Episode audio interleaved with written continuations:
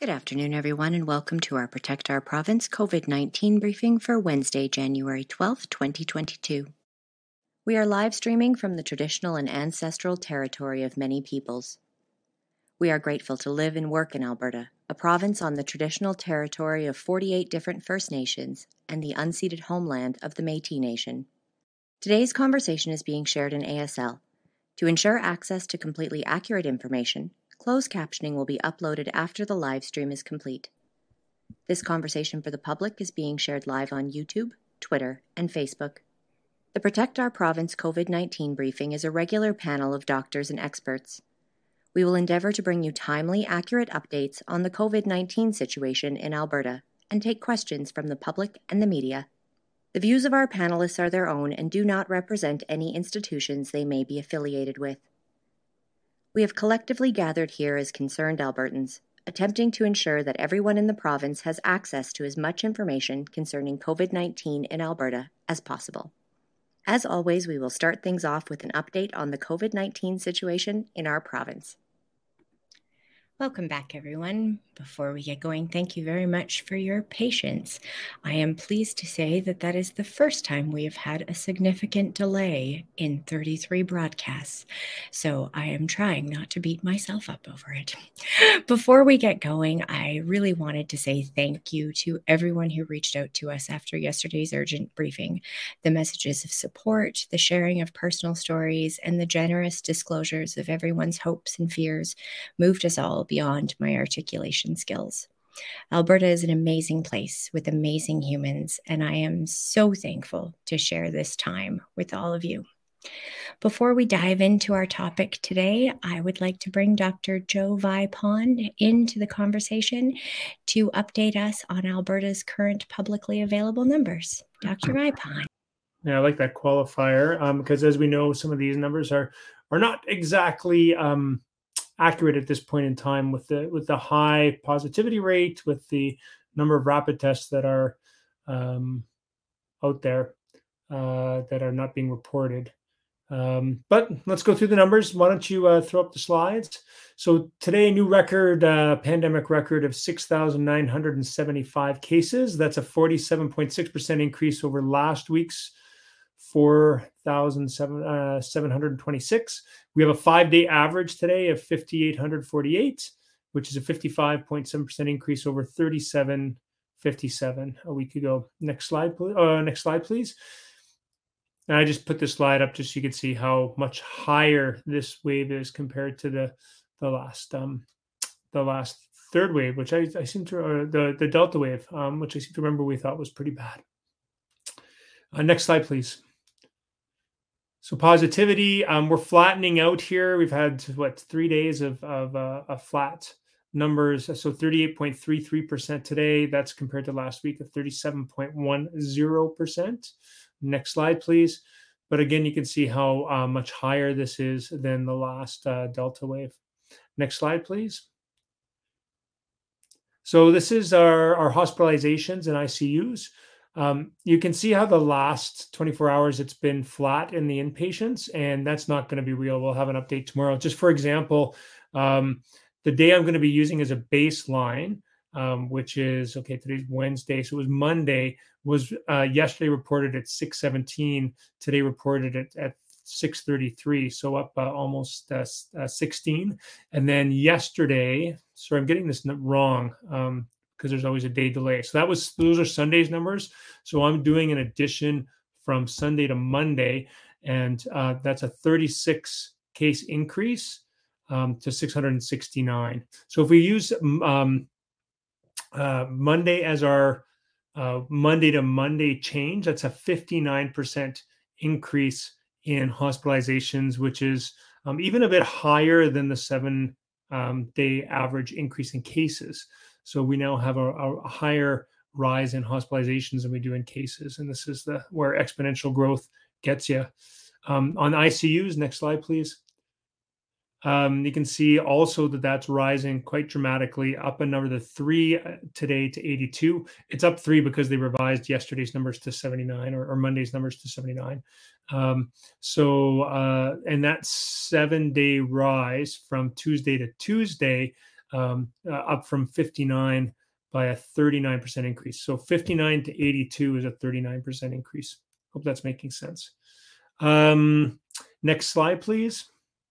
Uh, and this just, just shows um, the again comparing those two waves, that delta wave. We're catching up. You, I mean, if there's one good thing about this, uh, it's that the you know our ICU levels are much lower now than they were at that point in time. Um, you know where the where the hospitalizations up. So the ratio between inpatient to ICU is is is a lot wider this time, and I think that speaks a little bit to the um, to the the difference in Omicron to Delta. Next slide, please. Um, this is the one that always gets gets my um, stomach. Um, another uh, 13 peds admits, and you'll see that there's one new ICU admit for the five to nine range. Next slide, please. And a really large number of deaths, 15 deaths, including uh, one below the age of 50. Next slide, please. And this just shows the um, you know the various waves and their various deaths very similar big curves for the second and fourth wave, a very flat um, third wave. And we don't know where this one's going, but it looks very similar to that to that third wave so far uh, in the initial stages. Um, next slide, please. And this is the um, the age ranges; they're all going up. There's there's nothing. I mean, it's definitely a, a to this point um, a younger person's wave, the 20 to 60 year range, but everything's going up. Next slide, please. And geographically, we have that consistent urban rural split with the two big cities leading the way. Next slide, please. Um, I've been adding this slide, um, just showing the number of uh, healthcare workers that are off at the moment. Um, so actually, interesting, a drop in the healthcare workers that are off by 27 today, uh, but still, uh, you know, almost 6,000 people. I think it's really important to recognize that. So our workforce is down five or six percent, while our our um, hospitalizations and ICUs continue to grow exponentially. Next slide, please. So one of the things I've been talking about over the the last um, week is I really want to follow these death curves um, from countries that are preceding us. These are the three countries we've really talked about uh, as being um, ahead of us. And South Africa is being the first one. It looks like it's got two days in a row of dropping cases. I'm hoping that that is a trend because that would mean they would pe- have peaked out. One of the concerns that that I've had is maybe there's going to be a late tail to this mortality curve. So tomorrow will really be a day if we if we have three three days of dropping cases. That'll be the first time since the start of this wave, and that may indicate a peak. Um, Denmark. Um, and South Africa peaked out its cases about uh, um, about 20 i'm going to guess it was about 23 days ago. Um, so uh, that would be consistent with previous waves if that is indeed the peak. The united kingdom peaked out its cases on january 6th so that was uh, five days ago um, still growing strong so we'll have to watch that closely. And then of course denmark uh, still hasn't peaked out its cases per day.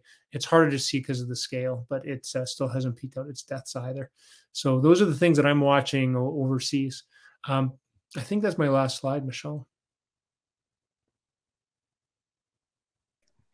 Thank you very much, Dr. Vipond. Before we do a deep dive into at home isolation, as one of our focuses has always been to provide answers to the media and folks at home, um, I have a question from Cynthia Roebuck of CTV and would like to invite her into the conversation to ask her question. So those are the things that I'm watching overseas. Um, I think that's my last slide, Michelle.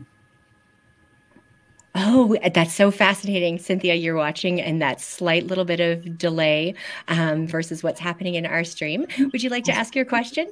Always been to provide. You hear us the live stream there, Cynthia.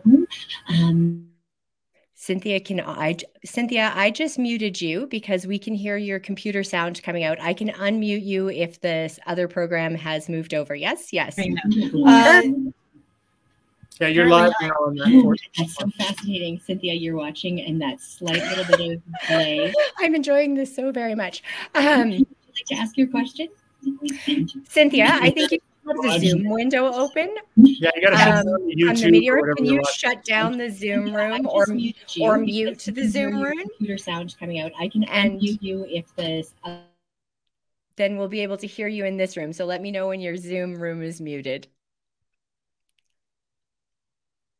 Okay, I'm going to pull Cynthia out for a second.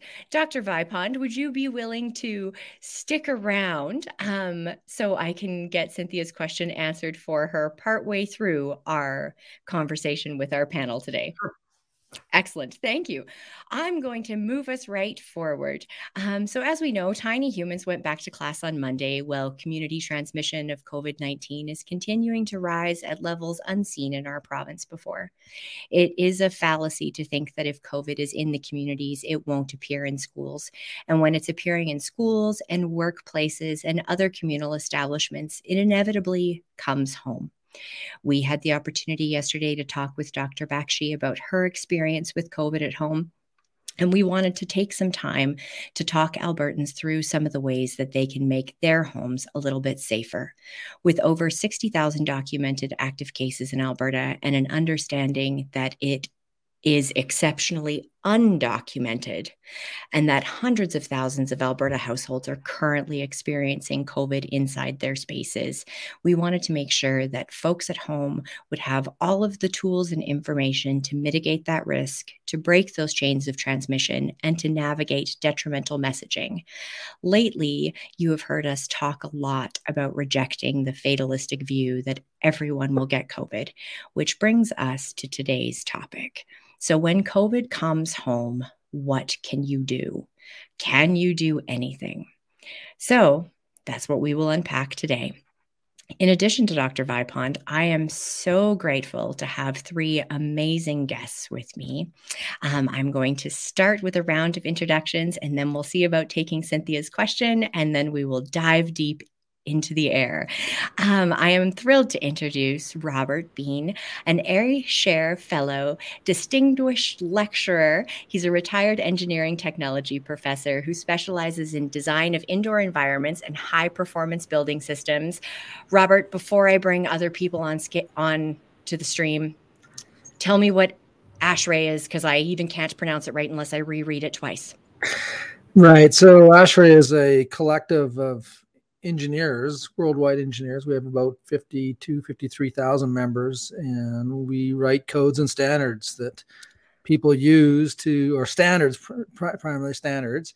Uh, but our members do work on code committees as well. And, and so when buildings are engineered and designed, they refer to the documents that we produce.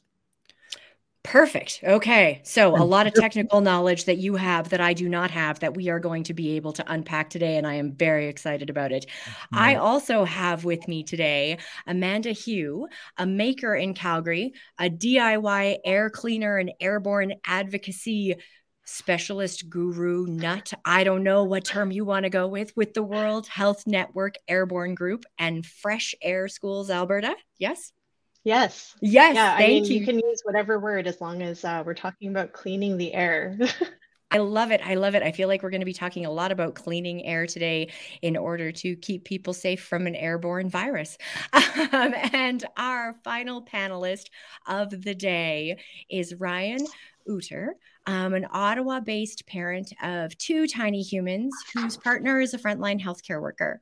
Um, we've asked Ryan to be here with us today, one, because he's awesome, two, because he has a lot of experience and knowledge, and three, because you, your family was successfully able to keep COVID in a human as opposed to the rest of the humans that you lived with as well. Yes. Yes, we were. Yes. Which we're very proud of it.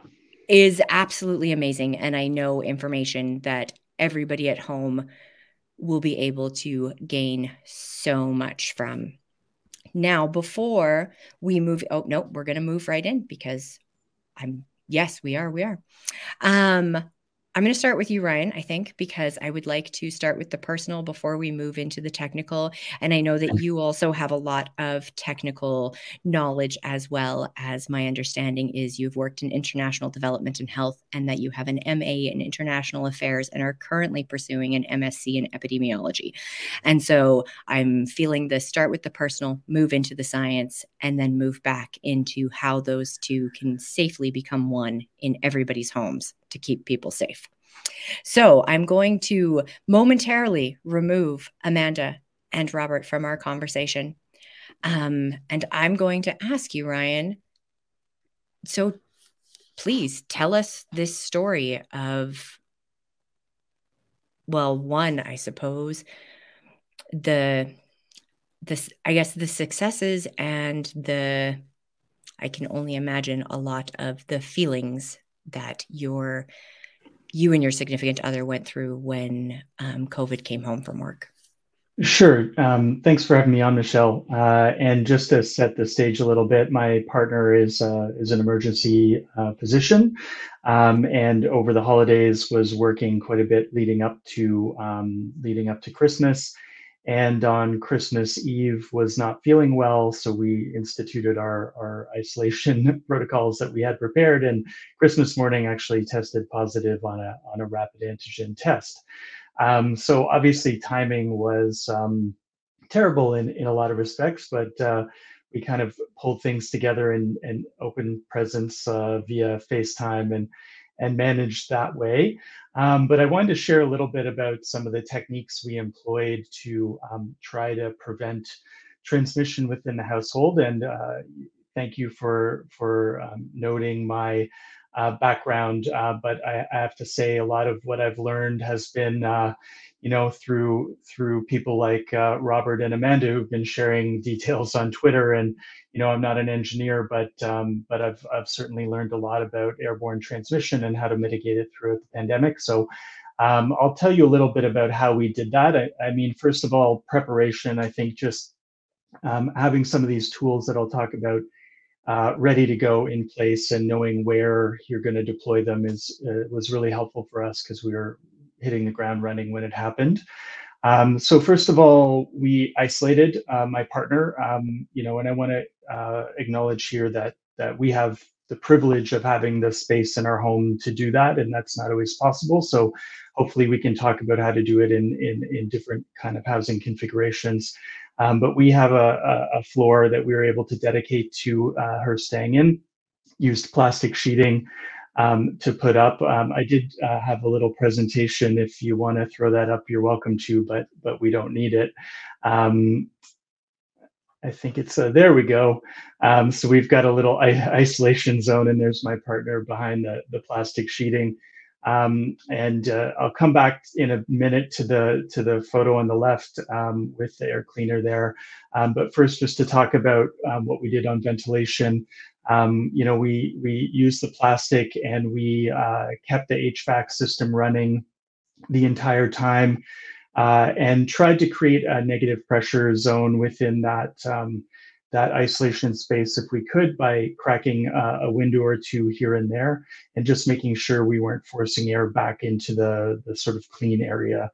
Um, secondly, we, we used filtration. So what you see in the, in the um, bottom left there is a uh, what's known as a Corsi Rosenthal box named after the people that, that invented it. Um, it's a, a do-it-yourself DIY uh, filtration uh, air filter using a store-bought fan. And uh, if you want to go to the next slide, uh, there'll be some more photos of those. Uh, store-bought fans and MERV 13 uh, furnace filters.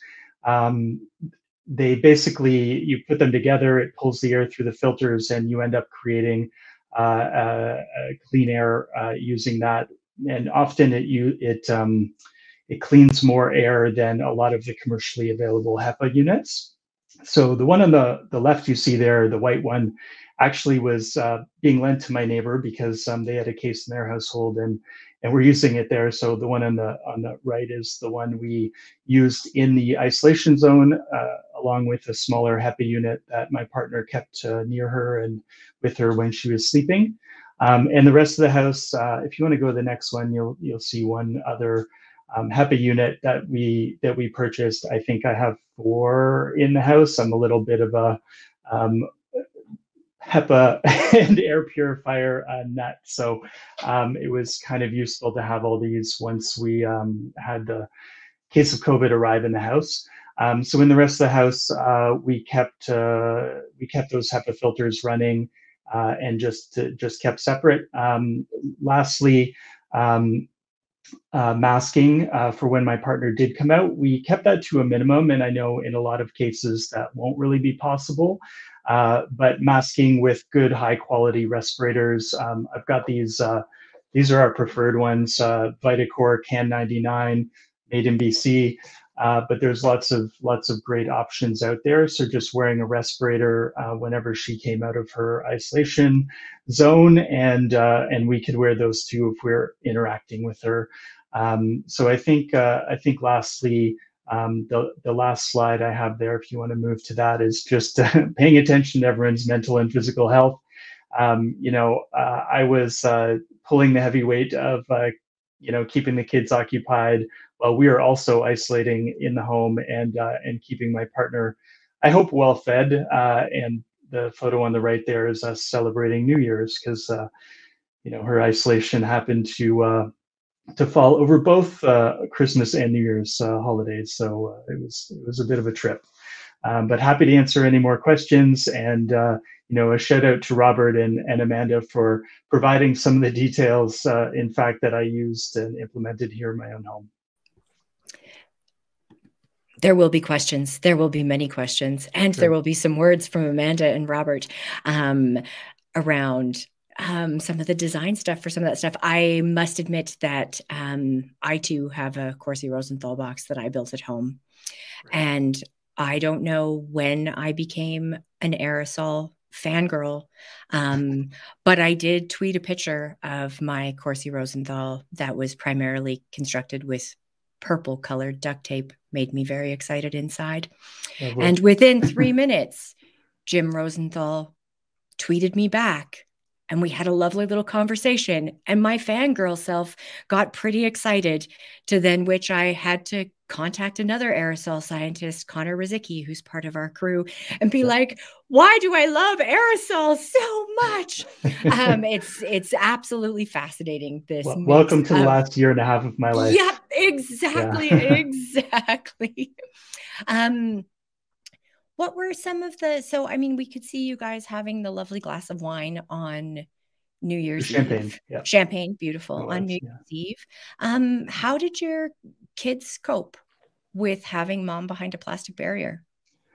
Um, you know what? I was I was shocked at how how well they adapted to that. Um, I mean, we found out on Christmas morning that uh, my partner had the positive uh, rapid test, and so immediately kind of changed the plans from opening uh, presents together to uh, to having it on FaceTime but I, I think the kids felt it was uh, it was a bit more of an audience for them, so they actually they actually did great. Uh, I mean, there were eight more days after that uh, where we were um, isolating, so you know it wasn't it wasn't ideal, uh, but you know I, we're very fortunate. My kids are slightly older now, so seven and ten, and and fairly independent. They're both reading and listening to podcasts and drawing, so uh, you know, we did okay. We're, it was fortunate in, in some sense that it was over the holidays when we didn't have a lot of other commitments going on and we had already canceled plans to see family. So it, it was fine. A lot of the folks at home that join us are parents. We do spend a fair bit of time talking about tiny humans and the impacts that all of this has had on them. Um, as a parent, what would be your advice to the parent in isolation or the parent on the outside if you happen to be fortunate enough to have that two parent household situation? Um, yeah that one sort of walk away that you took from going through this with your kids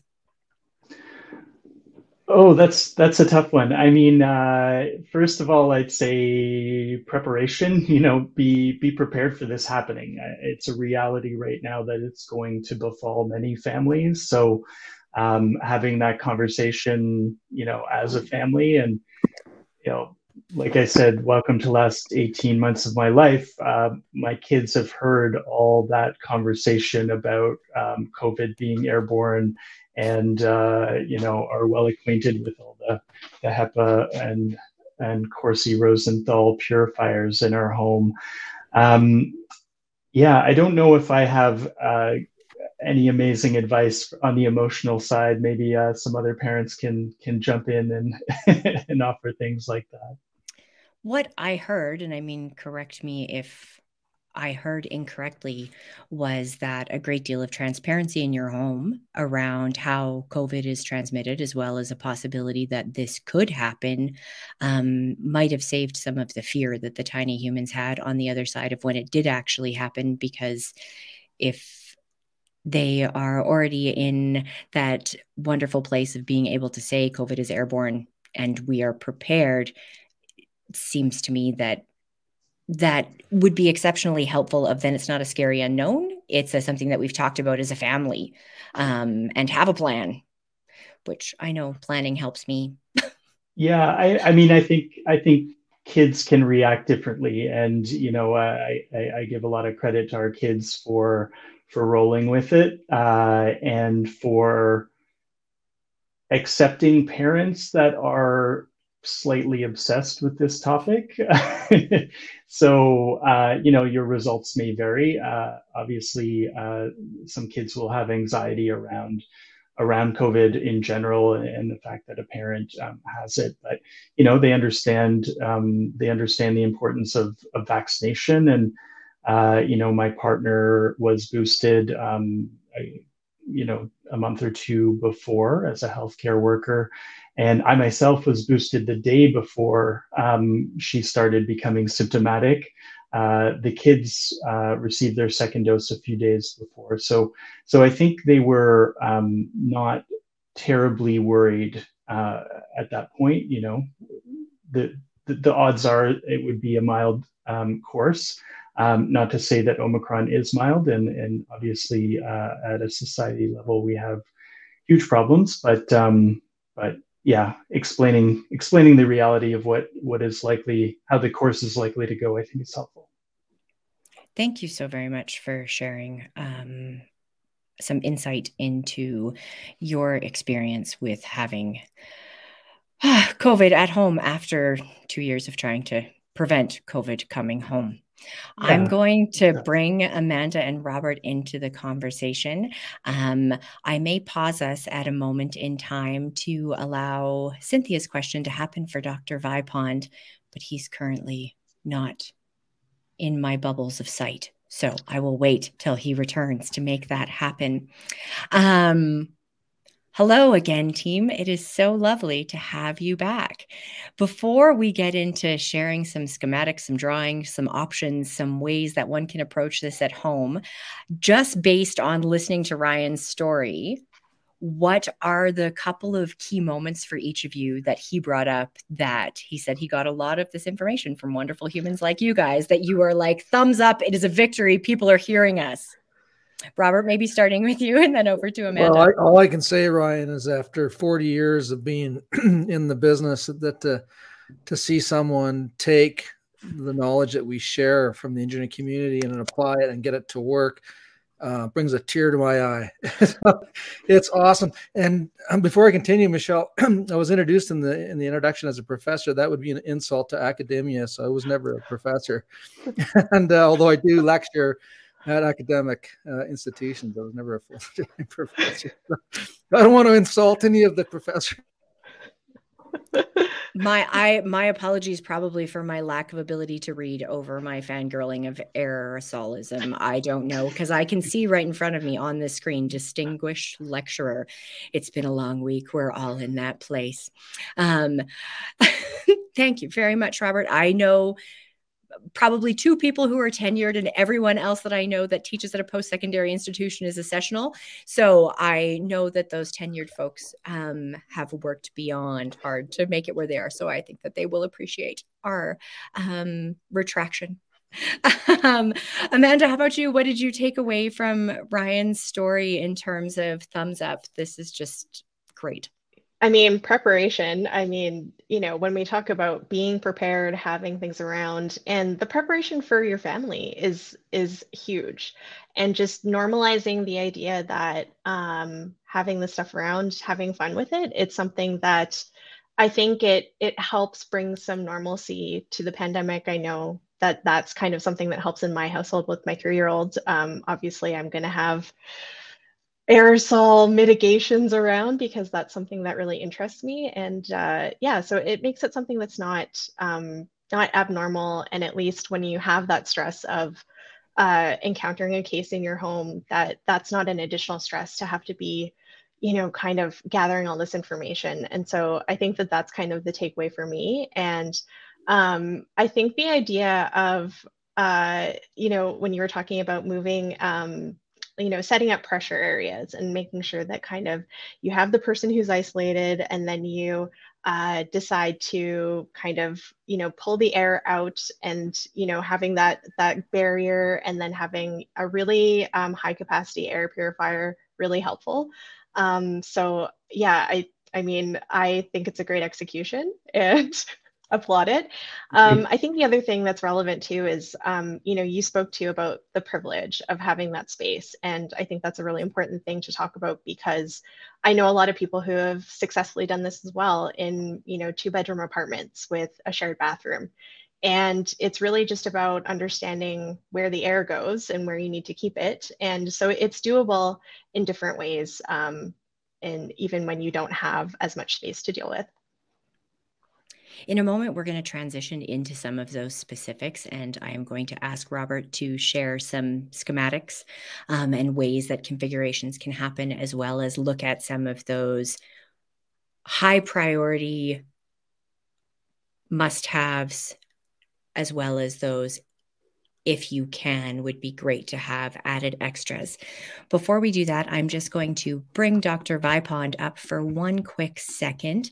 That way I can ask Cynthia's question from CTV. Um, Dr. Vipond, she was wondering or stated that we um, we're expecting masks and rapid tests for schools by the end of the week, but it looks like we won't be getting them fully distributed by the end of the week. Um, how do you think this is going to affect schools in our province? You know, it wasn't that long ago I was really excited about rapid tests and the potential it could provide because it, it seemed that we would be able to find those asymptomatic spreaders before they became symptomatic and therefore could use it as a test to stay type of tool. So, you know, for schools, um, say uh, Bobby gets sick in, in chair two, well, all the people around uh, Bobby could be, instead of going home and isolating for a week, could be just testing themselves every day to see if one day magically their their um, test turns positive, then they stay at home and the rest of the class can continue on. What we're learning with um, Omicron is that that those RAT tests are testing late, so they're actually tending to test on day one, two, or three of symptoms. Um, and so the PCR tests are preceding those. And of course, we, we can't get PCR tests. So this is no longer a great tool for tests to stay. And I would say that it's going to be taking the place of, um, oh, it's, uh, you know, uh, Ralph now has uh, sniffles. Is this COVID? And then testing serially for this symptomatic illness. So, as far as protecting classrooms, I don't think RATs are going to be an effective tool. Um, and I would just uh, say also that the surgical masks, um, unless they're modified to prevent uh, the inhalation of virus, um, that these uh, surgical masks aren't aren't effective tools um, uh, for kids. And I would really encourage all uh, parents to consider getting a respirator style mask. They're hard to come by, um, but they, they're out there. And um, you can also take those surgical masks and modify them by making a brace, a surgical brace, or a, a, mask brace. You can find um, templates online.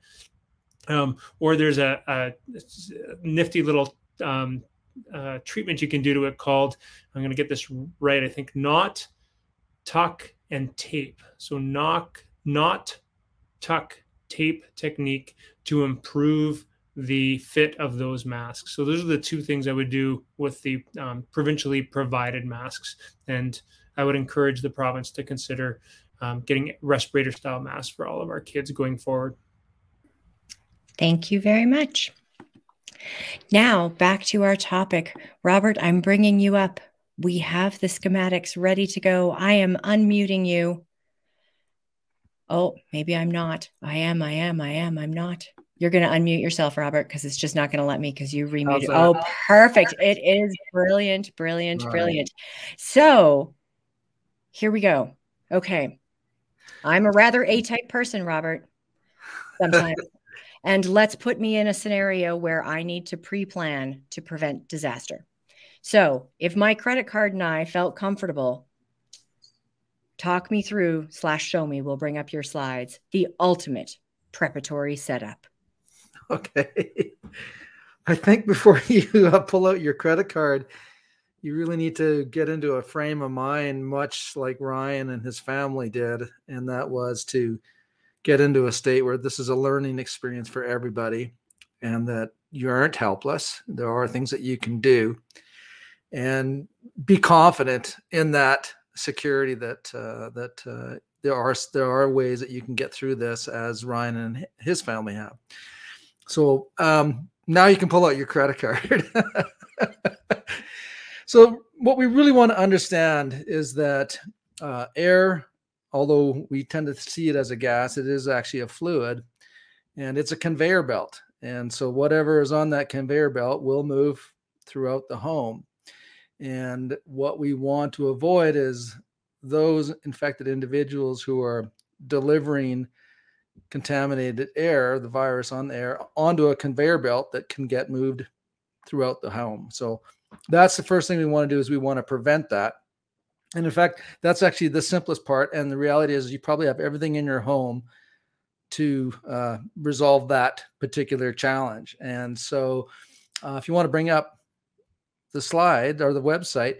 So what we did is we we knew a long time ago that this thing was going to spin out of control and that people would be in home with some or one or more people that would be infected and that there was no solutions coming from any of the health organizations whether at the federal level or provincial level, uh, or even in our municipal systems it just wasn't going to happen and so we wanted to uh, create examples of rooms with or without bathrooms that could be used as isolation suites, if you will, just like Ryan did. And so the first thing we want to do is we need to recognize is that air will move throughout your house. Predominantly in Canada, um, most HVAC systems, which is the heating, ventilation, air conditioning system, are air based, which means you're going to have a furnace. For those that have hydronic or steam or electric, it's a little bit of a different story. But the primary principle here is that air is going to move and you want to prevent any air from a room that you've assigned as the isolation room to move anywhere where there's going to be people who are still healthy and are not infected. So, what we want is we want a space that we can close off. And so, this example here is typical of a bedroom with an attached bathroom, um, more of a modern uh, facility because there's a ceiling fan. Not all bathrooms have ceiling fans, and in particularly in the older houses, and we'll get into that in a second. So this representation um, identifies that we have a door entering the bedroom, and we have windows in the bathroom and the bedroom, and a door, of course, uh, joining into the bathroom. So the first thing we want to do is we want to stop any airflow from leaving this room and contaminating the spaces that the healthy people or the uninfected people are in. So we close the door and then we want to either tape it the bottom part any leakage that, that could occur put a towel up against it whatever it takes uh, just be creative you just do not want to have any air leaving that bedroom into the hallway or any to adjoining spaces and then the next thing we want to do is we want to open up windows. We need to get air, outdoor air coming into the space and the contaminated air leaving the space. So we're going to use the bathroom fan. So the bathroom fan is going to be running continuously.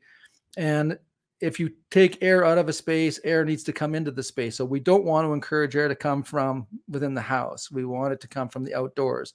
So that's the reason why we open up a window that costs nothing.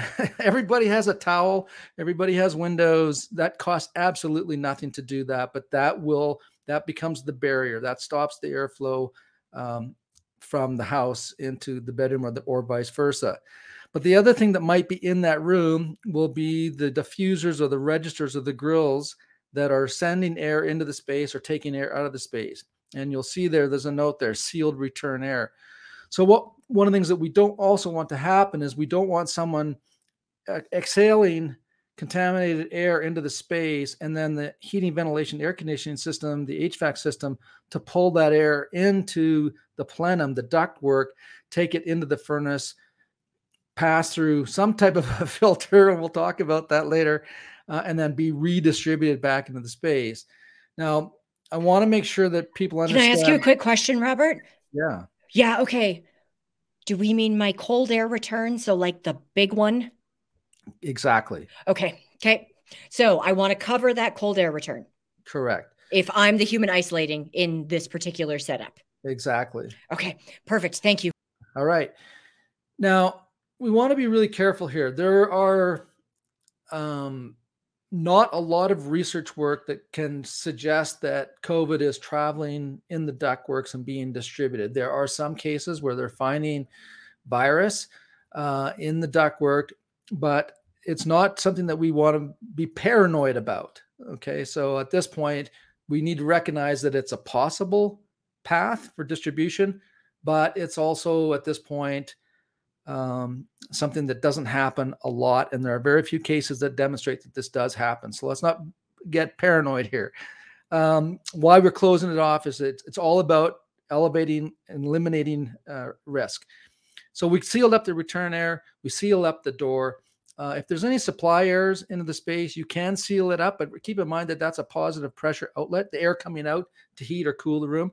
Um, it is another step of of uh, of risk reduction by covering up, and that's fine to do that. But the return air is the one that we want to focus on, and the underneath the doors. So then, get out your credit card, and it's and for those that have the wherewithal, um, you know, there's elevated things that you can buy. For those that are on limited budgets, rest assured that you can build one of these Corsi um, uh, boxes, Rosenthal boxes, for less than two hundred dollars, and they'll last uh, easily six to seven months before you have to um, rebuild them again. And so we'll show some photographs of that later on. I mean, I think Clean Air uh, Crew, Amanda, I, th- you, I think you guys have some videotapes on how to build these things. Is that right? Yeah, we have, um, you know, Clean Air Crew and um, uh, the World Health Network. We've done a bunch of resources and we've posted them to each other. And so there's a lot of stuff out there. And I I know that some people get intimidated by building their own air purifier. Like it sounds and then also they they wonder does this actually work because I built it myself. And um I you know I've had people say to me I I have two left hands and I managed to build one of these. and and so it's just pretty simple. You just have to make sure that the arrows on the filters are going the right way and the air is coming out of it and it's uh once you put it together it's pretty fantastic and the the air cleaning capacity i mean there's just a study that came out that said it you know it's it's going to beat you know thousand dollar air purifiers out of the water so. Totally blow them out of the water yeah. And as yeah, a human who would not consider themselves technically inclined in any way shape or form who did build a corsi rosenthal there's arrows on those filters to help you know which way to yeah. point them combined with you rip duct tape. You don't need to cut it with scissors. Yeah, because you when you spend yeah. all of your time trying to cut it with shears, it will get stuck to your body. Yeah. But you can rip it and then it won't. Yep, Just it's saying. it's uh it's yeah, it's fantastic to be able to be empowered to build something that is so effective yeah and, and have fun with it you know i mean it's it's a it's going to be a very useful device um, but it's a learning experience and it gives you an opportunity to drink adult beverages so you can put it together even if you've had several of those so. You can and and the reality is it takes less than 20 minutes you know i've built so many of those things now you can do them in your sleep and man i don't know how long it took you to build yours or you know but they're they're so easy to make yeah. yeah. and once you get once you get practiced you know i think i've done you know you can do it in yeah 20 25 minutes and once you start doing them en masse you you really pick up the pace so yeah. and that's something that i hope we can be doing more in alberta is building a lot of them at, yeah, uh, sure. and disseminating So let's For yeah, folks at the- home, though, who are like me, I will say that the first attempt that I made at building one was not a 20 minute adventure. It was not an hour long adventure. It was probably closer to a four hour long adventure while doing other things, I will admit. It did exceptionally speed up once I realized you could rip the duct tape. I just don't want anyone to be discouraged because I was so pleased with it when it was done. But it was definitely the first time was a teeny bit of a process. And so cut yourself a lot of slack and just Yeah. be excited like that you're actually doing something with your hands, which just Yeah. feels really good. After the first one, you you work out all the kinks and then you know what to do. Yeah. yeah, for sure. So let's have the uh, the page up again, and um, it's illustrated on the the portable filter MERV 13 or better. And the reality is, MERV 13 is fine, and you can buy these things anywhere um, online. Uh, all the uh, home supply stores have them. Um, for those that are listening, you know you're going to be looking for a MERV 13 if you go to the big box stores, they're going to probably be selling something that has a brand name of Filtrete on it, which is fine. Those are 19. I mean, you want to pick the 1900 or the 2300 series. Um, but it's it's almost worth going to watch people buy filters. It's actually kind of entertaining um, and probably a great place to for marriage counselors to pick up uh, clients. but MERV 13, Filtrete 1900 series or 23, 2200 series, and you'll be fine. Put them together and put them in the room. And you're going to run these things uh, all time, 24 hours. As long as the bathroom fan is running, this fan should be on and the open window should be on. And they can't, in a smaller room, you're these box fans can, on the higher speed can be a little bit noisy. Some people might find that to be a, a, a problem for them sleeping. Um, on the low speed, they're not too bad. But let's face it we're talking about triage here. People are sick and we're just going to have to tolerate some things that we would not normally tolerate but it's not forever. It's just for a few weeks if that. So get that going. And then because we live in a cold climate um, it's not always convenient to open up a window and and then of course have thermal comfort where you're going to have some thermal discomfort so using some type of space heater so get out your credit card again, and if you can afford to buy some space heaters, then I would recommend that you look at doing that.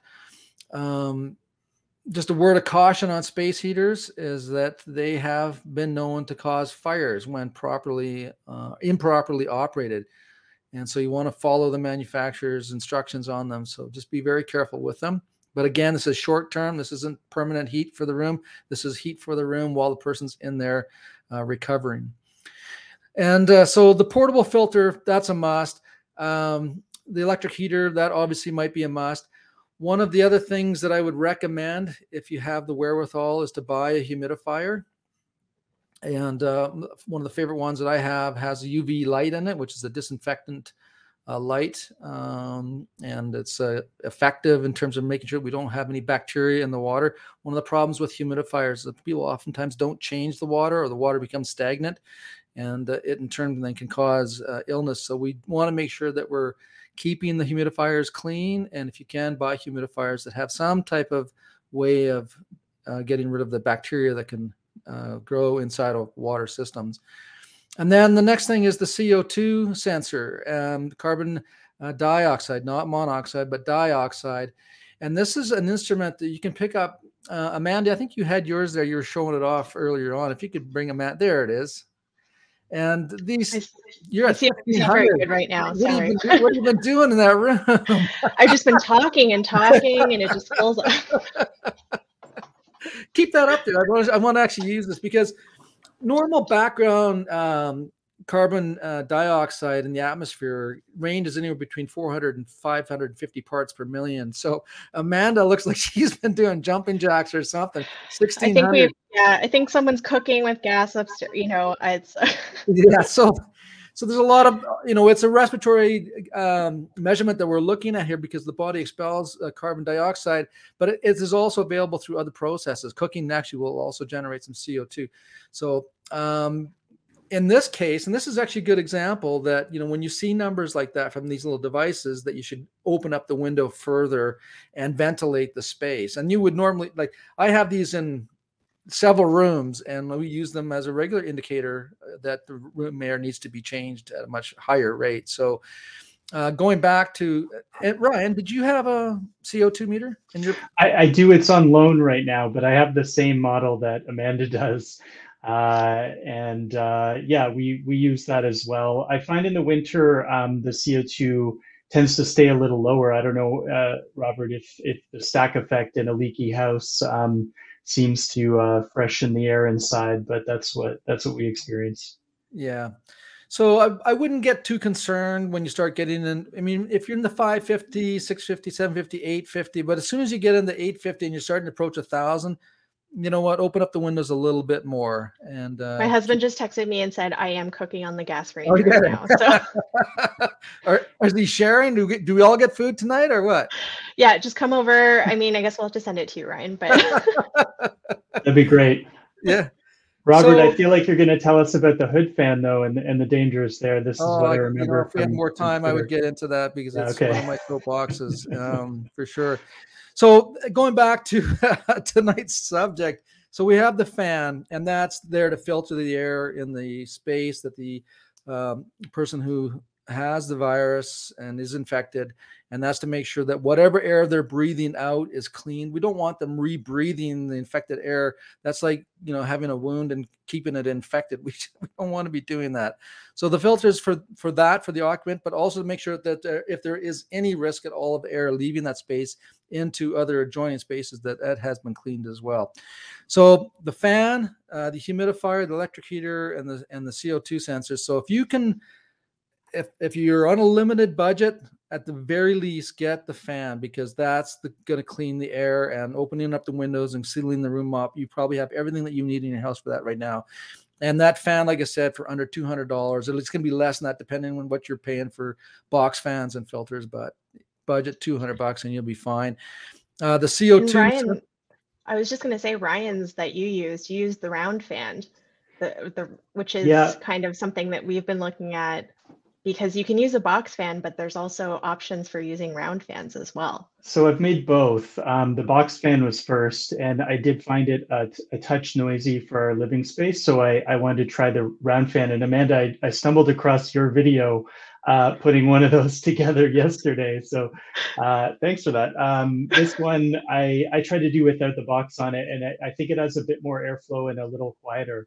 So there are definitely um, some different options out there if you're willing to make a little extra effort. Yeah, and you know, and it's a good point. I mean, people eh, like kitchen fans. I'll oh, see we're going down that path. Don't do it, Robert. Don't do it. You know, if it's noisy, they won't use it, right? Um, and and as soon as you shut the fan off, then you've shut down the ability to filter the air. So if sound, you know, some people are really sensitive to sounds, then you want to be picking quiet fans, and the round ones for sure are going to be a better solution. So, um, so that's we've addressed. Sorry, I want to say, Robert, I still use the the box fan one though, and it's it, you know I used it for months before I upgraded. I just have a little bit of a obsession with uh, perfecting things, so you know people should still make the box fan ones. They're really easy. They're super simple. The, yeah, yeah, the interesting thing about the round fan is that it actually is a lower frequency sound than the box fan.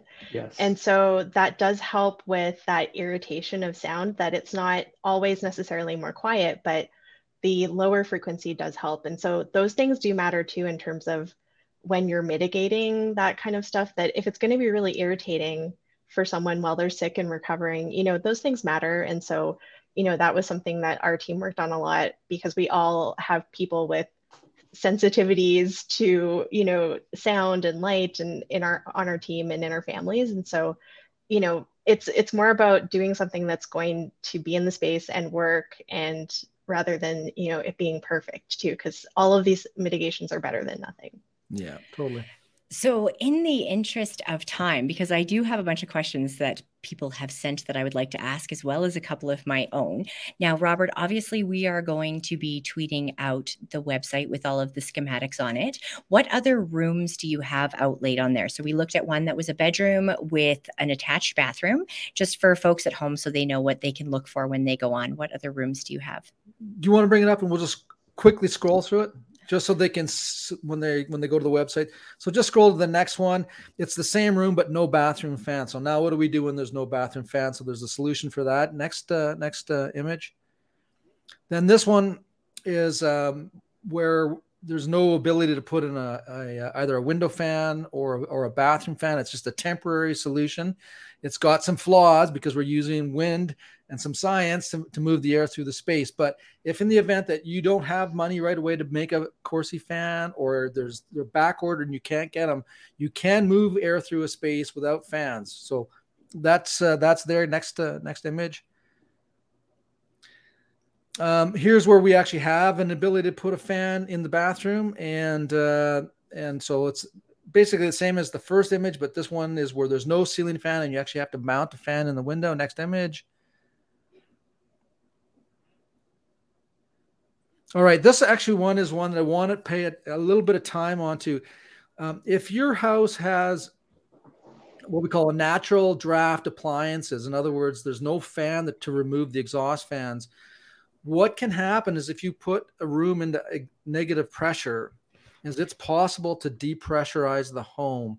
And what we're talking about depressurization we're actually talking about pulling products of combustion down the chimney instead of letting it go up. And now you're going to introduce carbon monoxide into the space and carbon monoxide kills. And i would just want to really caution people that if you don't know what you have in your house, hire a contractor or an engineer to come out and tell you what you have before you start playing around with depressurizing the buildings.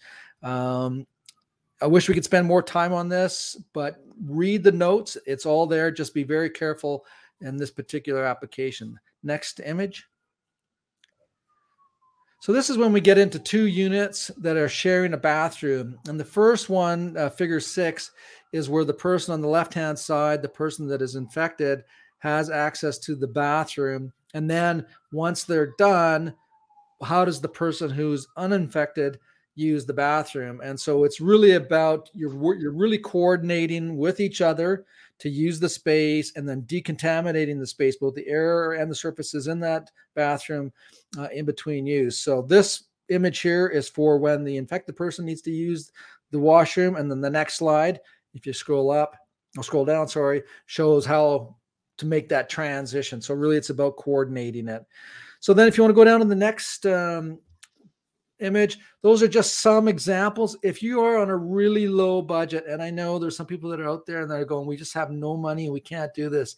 You can just buy a single fan and put a single filter behind it. Um, that is better than not having a, a, box. So if you are on a really, really tight budget and you need to build something, just build, take a single fan. You can zip tie it, you can tape it, whatever it is that's just put the fan behind it, and that will get you at least some filtration in the space. It's not the best, but if that's what you can afford, then then do that. Um, and then some of the other assemblies that we've built for people. Keep uh, scrolling up. We're down. These are just some examples of other ones. This is in my office. You can see the filter that's up on the desk. And if you go to the next one, these are just series of different fans. There's the box there, and then the next one, which is in uh, one of the bedrooms. And I got to tell you, I've have several different makes. The box one, hands down, is the best one. It's the lowest money. If you have to replace the filters, it's going to be the least cost. It has way better performance. So I'm probably going to get in trouble with the manufacturers, but the reality is you can make a much better product for a lot less money. And uh, so just set yourself a budget 200 and don't spend any more than that. I think mine was 150 and uh, yeah, the the calculations we did is it well outperformed everything else in the house. Yeah. Well, and I think that's an interesting thing about these boxes, right? Because they, you look at, you know, why do they clean air so much? It's because they have so much surface area. Yeah. And then they they pull all of this air through. And so even if they're not, the filters themselves are not as, you know, efficient at pulling particles out like a HEPA filter, um, it's because you're moving more air through it. And so that's kind of one of the really amazing things about this design and um, the ability to kind of just build something that is so effective. And yeah. It took me a while to learn about it so that I could actually convince myself. And then also, there's also been studies that have been coming out that also yeah. show it's effective. So then, if you could go to the back to the the web page, uh, Michelle, and this the one last image there. So we've talked about. Uh, keep going. Yeah, right there. So we've talked about the bare minimum is to have get the fan or the uh, felt fan filter. That's the bare minimum, and then there's the uh, CO2 sensor. That's one of the ones that we have here. Um, there's some different style masks, and as Joe said, and as everybody here on the podcast agrees, and anybody that knows anything that I trust, uh, after 40 years, you become pretty cynical and about uh, people that say things. And I am as cynical as the as the next engineer. Um, and I got to tell you that when it comes to uh, the people that got it right at the beginning is the people that understood aerosol transmission and the need to have high quality masks and make sure that they fit well. And those are just some samples there that that i have in my inventory as well. Um, and then if you have extra cash you know that you can afford to buy the the heaters and the co2 meters uh, the oxygen meters um, and then rapid tests uh, which i use to just to see you know it's just it's, it's a for me it's a level of confidence. How am i feeling right now? And am i able to get out and do the things that i want to do without you know creating problems for other people? So it's more about for for my confidence level and making sure that i'm making the best decisions so that i don't if i am affected i'm not affecting other people. So that's that's it and for folks who are listening, Robert, versus those who are following along visually, um, the website that we have been referencing throughout this so far is uh, healthyheating.com. So not healthy eating, although that's good too. That's good too. Healthy heating, heating, and then healthyheating.com. And Amanda, Brian has mentioned some excellent videos of you building things. Where do uh, I yeah, go? So- We've got them on it's a uh, Fresh Air Schools on on uh, YouTube, and then we also have our Fresh Air Schools um, Twitter account. So it's Fresh Air AB, and um, the we also got like Clean Air Crew. Uh, they've got a ton of our stuff, so we we just collaborate and um, uh, share each other's work because it's kind of this collaborative process. I think of building um, information and then physically building uh, filters that um, it's been really exciting. So we're going to do a speed round of questions here, one of which I think we touched base on, but I just want to reconfirm. Um, we are changing our filters every six or so months for Corsi Rosenthal boxes. There's yes, a lot of head think, nodding. Yeah, yeah, and I think it really, you know, uh, when I've talked to Jim Rosenthal about it, and I'm Robert, I'm, sh- I'm sure can f- confirm this, like it's usually you know if you're using it for covid mitigation you know six seven months for the reason i got into building these filters was for wildfire smoke. And so um, if you do if you're using something like that where the air is quite dirty and it's going to get a lot of you know, dirt and particulates then you might have to replace them sooner like three or four months. Robert does that track for you? Yep absolutely yeah so we have acknowledged, but I'd like to really reinforce the fact that a lot of this conversation did involve my fictional credit card, um, and that we really were approaching this from a lot of privilege. One of the takeaways that I took from the beginning of your conversation with us today, Robert, was if COVID followed me home and I was now at home and I was there and there was no changes that I could make because I was not a pre planner and my credit card is maxed out, which it is, quite frankly. Um, closing my door, blocking the bottom of it, closing off those registers, opening windows where I can, and trying to get that air to still move would be a really good first step and then possibly layer that with some continuous masking. And I could mitigate the risk with some of those layers to the folks in my shared space with nothing except for those things. I realize that's not the the right. the gold standard of you know if we had six fictional credit cards that Michelle was sharing, but with the maxed out credit card, um, those are some good initial steps. Yes, just as yeah, a- absolutely, yeah. There's yeah, there are things that you can do. So for those that are listening and and you are you know because you've got bills to pay and there's food that needs to go on the table and all that kinds of stuff. Like we get it. We've all been there. and uh, but there are things that you can do and without having to spend any money at all. And that is put the uh, person, isolate them, close off the air it just means that they're going to have to be a little bit more active in terms of opening because it gets cold out. We can't keep windows open and have them freeze too, right? And have them die of something else or get sick of something else. And obviously, we're hoping for that all recovery, everybody recovers. Ryan, it sounds like you're you have a good story to tell in terms of recovery, so that's awesome to hear. By the way, um, so they're just going to have to be cognizant of opening and closing windows and turning fans on and off if if that's available to them.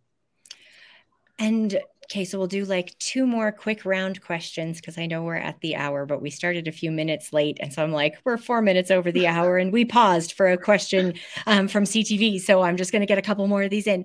Um, Amanda, you had mentioned having some sex with, success with folks who, um, were in multifamily complexes or apartments mm. and more of that larger shared living space areas.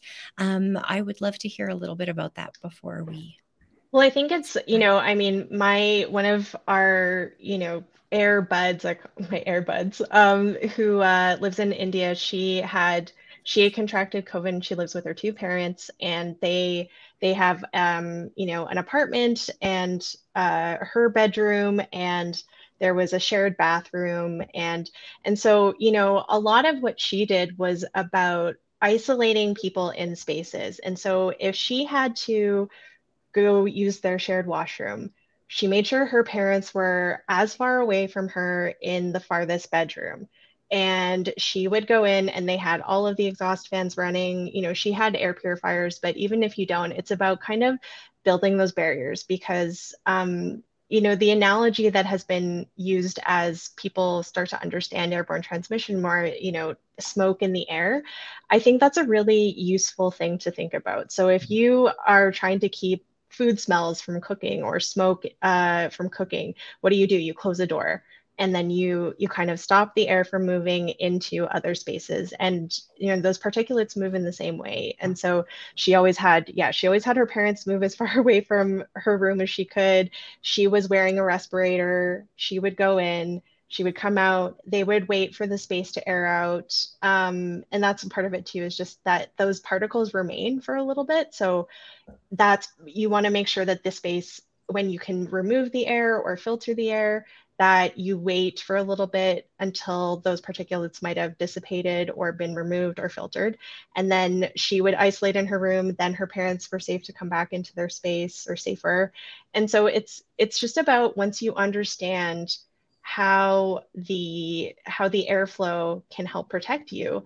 Um, it's it's not as daunting i think as it's made out to be. And the idea that we just have to accept that everybody is going to get covid i think a lot of it comes from the idea that we don't a lot of people don't know that you are breathing it in because someone has recently breathed it out into the space and then uh, that's part of how you're getting infected and so i think that that's a, a very basic understanding that um, once more people know I, I, think it becomes more intuitive and it's less intimidating mm-hmm.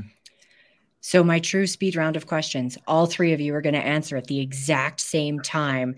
They are going to be very straightforward questions, and I'm curious to see how it goes. Okay, so we hear a lot about whether or not you should have your furnace fan running on on as opposed to auto. On on on auto or off? On. On. On. okay, what particulate rate or degree or whatever, I don't know things about filters. Filter do you have in your furnace? MERV 13. MERV 13. MERV 13. Now, can you put a MERV 13 in your home furnace, or is that challenging for your furnace's motor? Ask your HVAC technician. I actually, I say don't. I, I, will say don't, and I'll tell you why. Because they all tell me to put MERV 8, but the MERV 8 in the Filtrete line actually has a higher resistance than the MERV 13. So right. in in that sense, sometimes the HVAC technicians don't know. And Robert, if I'm wrong, you correct me here. You you actually are the the, the engineer, but Um, but this is what what I've learned by looking at the box and talking with other engineers is that it's actually lower resistance. So I'm gonna I'm gonna make a swag here. Um, for those that don't know what a swag is, it's a super wild ass guess um, that 80% of the people uh, out there haven't changed their filters in a long, long time, and they're so plugged up they yeah. operate like a MERV 15 or yeah. a HEPA and pulling them out and putting a MERV 13 is actually probably the, the furnace is probably going to breathe a sigh of relief. right? Interesting. Ryan, I can honestly say that I have heard similar to you. My HVAC technicians have always told me to keep it below that 1000 mark, what is in my furnace. But I yeah. can say that I did see David Elfstrom recently um, have a right conversation, yeah. yeah. about the yeah. fact that I could put in a Filtrete 1900 and that its capacity um, wouldn't affect my furnace motor any more than when I had the thousand or less. Yeah, and the 1900 um, so, seems to be the sweet spot in terms of resistance and filtration. So if you go higher, you actually um, limit the uh, airflow a little bit, and so the overall volume of air cleaned is a little less. Um, so that's just the way I've been thinking about it.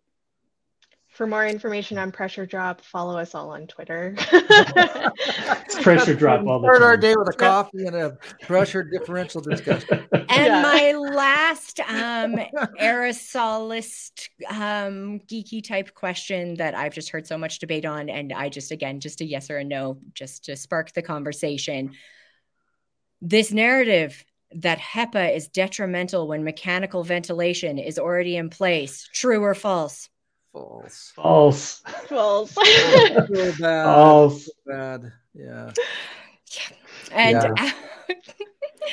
thank you all so very much. And thank you for playing my ridiculous little quick question game at the end. We had spent so much time in really, really heavy stuff. And it was great to be able to have some really meaningful, informative conversation that also got to involve some giggling since it's all about preventing getting sick as opposed to yeah.